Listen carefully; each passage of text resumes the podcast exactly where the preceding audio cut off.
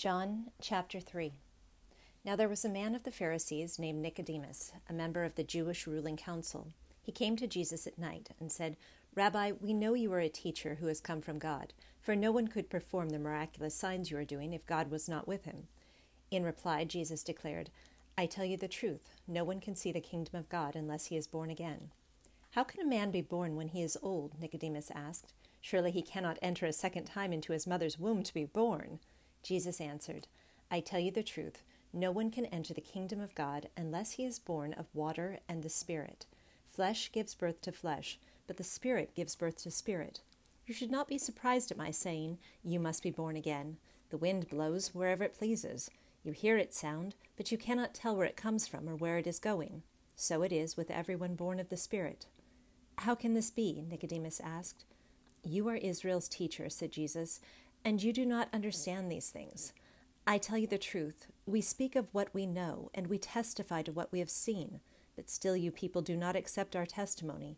I have spoken to you of earthly things, and you do not believe. How then will you believe if I speak of heavenly things? No one has ever gone into heaven except the one who came from heaven, the Son of Man. Just as Moses lifted up the snake in the desert, so the Son of Man must be lifted up that everyone who believes in him may have eternal life. For God so loved the world that he gave his one and only Son, that whoever believes in him shall not perish, but have eternal life. For God did not send his Son into the world to condemn the world, but to save the world through him. Whoever believes in him is not condemned, but whoever does not believe stands condemned already, because he has not believed in the name of God's one and only Son. This is the verdict. Light has come into the world but men loved darkness instead of light because their deeds were evil. Everyone who does evil hates the light and will not come into the light for fear that his deeds will be exposed. But whoever lives by the truth comes into the light, so that it may be seen plainly that what he has done has been done through God. After this, Jesus and his disciples went out into the Judean countryside, where he spent some time with them and baptized. Now John also was baptizing at Aenon near Salim because there was plenty of water, and people were constantly coming to get baptized. This was before John was put in prison. An argument developed between some of John's disciples and a certain Jew over the matter of ceremonial washing. They came to John and said to him, Rabbi, that man who was with you on the other side of the Jordan, the one you testified about, well, he is baptizing, and everyone is going to him. To this John replied, A man can receive only what is given him from heaven. You yourselves can testify that I said, I am not the Christ, but I am sent ahead of him. The bride belongs to the bridegroom. The friend who attends the bridegroom waits and listens for him, and is full of joy when he hears the bridegroom's voice. That joy is mine, and it is now complete. He must become greater, I must become less. The one who comes from above is above all. The one who is from the earth belongs to the earth and speaks as one from the earth. The one who comes from heaven is above all. He testifies to what he, he has seen and heard, but no one accepts his testimony. The man who has accepted has certified that God is truthful. For the one whom God has sent speaks the words of God, for God gives the Spirit without limit.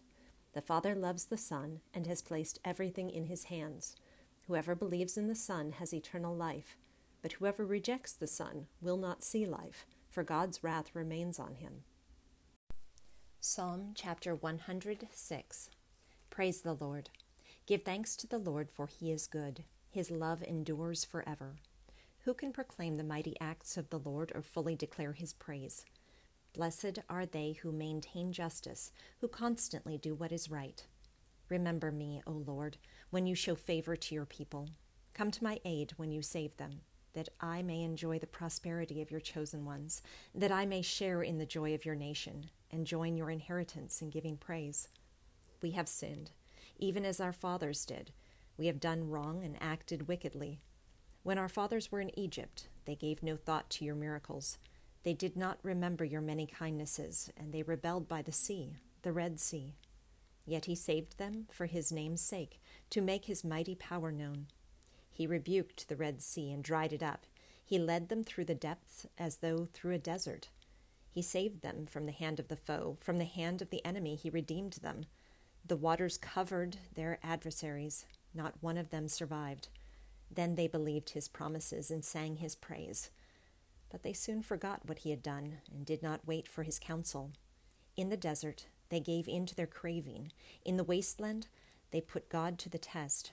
So he gave them what they asked for, but sent a wasting disease upon them. In the camp, they grew envious of Moses and of Aaron, who was consecrated to the Lord. The earth opened up and swallowed Dathan. It buried the company of Abiram. Fire blazed among the followers. A flame consumed the wicked. At Horeb, they made a calf and worshipped an idol cast from metal. They exchanged their glory for an image of a bull which eats grass. They forgot the God who saved them, who had done great things in Egypt, miracles in the land of Ham, and awesome deeds by the Red Sea.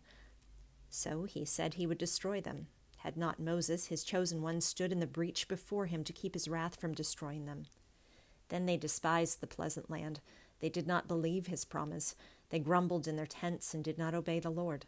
So he swore to them with uplifted hand that he would make them fall in the desert, make their descendants fall among the nations, and scatter them throughout the lands. They yoked themselves to the Baal of Peor, and ate sacrifices offered to lifeless gods. They provoked the Lord to anger by their wicked deeds, and a plague broke out among them. But Phinehas stood up and intervened, and the plague was checked. This was credited to him as righteousness for endless generations to come. By the waters of Meribah they angered the Lord, and trouble came to Moses because of them, for they rebelled against the Spirit of God, and rash words came from Moses' lips. They did not destroy the peoples, as the Lord had commanded them, but they mingled with the nations and adopted their customs. They worshipped their idols, which became a snare to them.